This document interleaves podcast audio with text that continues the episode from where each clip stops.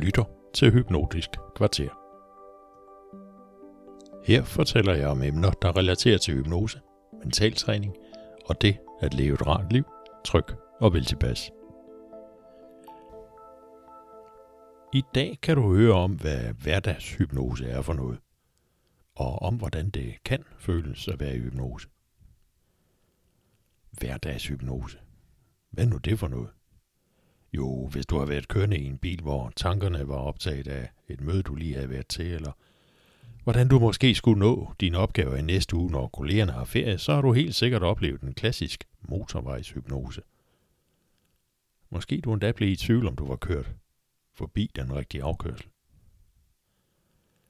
Og som studerende eller i din skoletid, så har du helt sikkert, ligesom jeg, mere end en gang oplevet, at lærernes tale blev en baggrund for dine tankers flugt ud af vinduet. Og når læreren så opdagede det og spurgte ind til emnet, så kunne du nogle gange stadig bevidst fremkalde en del af det, der var sagt, selvom din opmærksomhed var et andet sted. På samme måde kan musik, du bare elsker, og som får dig til at mindes den her vidunderlige ferie for nogle år siden, gøre det samme. Alle de her tre situationer, de er eksempler på en let afslappet tilstand, hvor du havde størstedelen af din opmærksomhed på noget andet, end det du egentlig troede, du skulle være fokuseret på. Det er en form for dagdrømmeri, hvor du er stærkt optaget af dine tankers rejse, og samtidig så kan du slappe af og lade tingene styre af rutinen. Dybest set er det nøjagtigt det samme, der foregår, når du har kørt bil i nogen tid og har samlet en del erfaring. Der kan du både blinke og styre og bremse og overvåge trafikken, samtidig med at du lytter til passagererne eller til radioen. Og hvordan føles det så at være i hypnose? Mange beskriver, at de oplever en dyb hypnotisk tilstand, som om de mister fornemmelsen af fysisk form og krop og underlag osv. Og bare er. Næsten som ren bevidsthed, som nogle af dem beskriver det.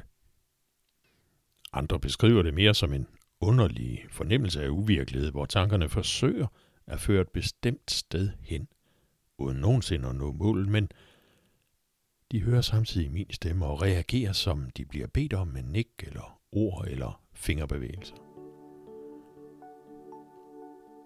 Siden jeg fik min hypnoseuddannelse, så træner jeg jævnligt forskellige teknikker og metoder med kolleger, og jeg oplever, at mine tanker, lidt ligesom vand på en strand, som jeg forsøger at hælde hen ad stranden om sommeren, løber et stykke, men de når aldrig rigtig frem, før de forsvinder ned i sandet.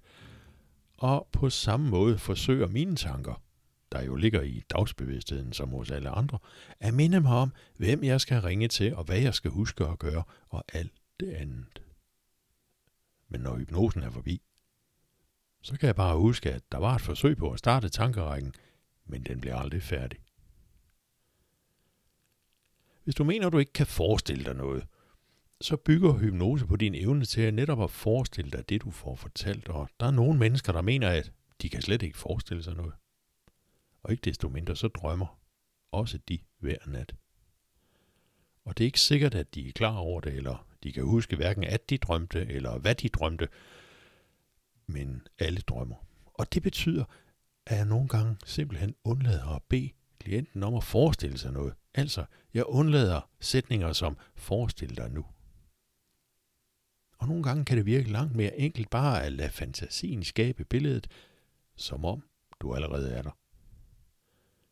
Måske du har lyst til at prøve det af selv, også hvis du ikke selv ellers bruger hypnose.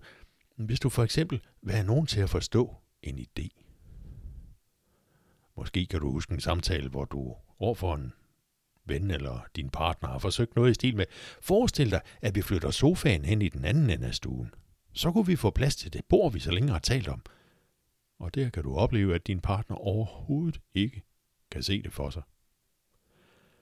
Ofte alene fordi du bad den forestille sig løsningen.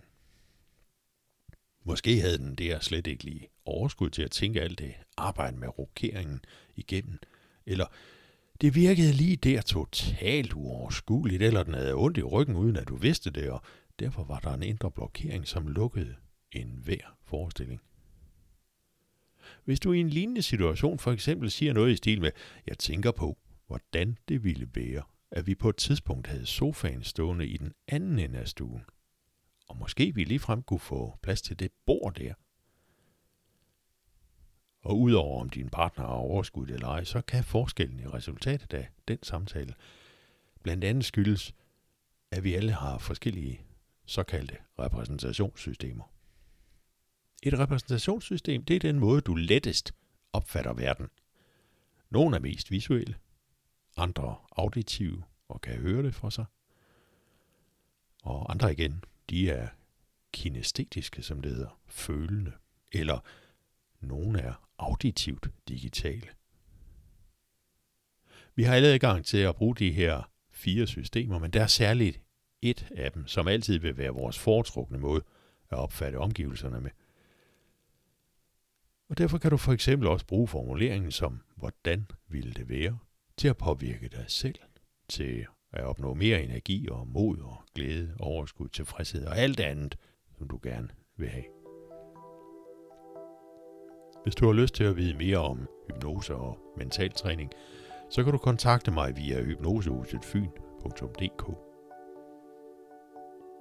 Tak fordi du lyttede med.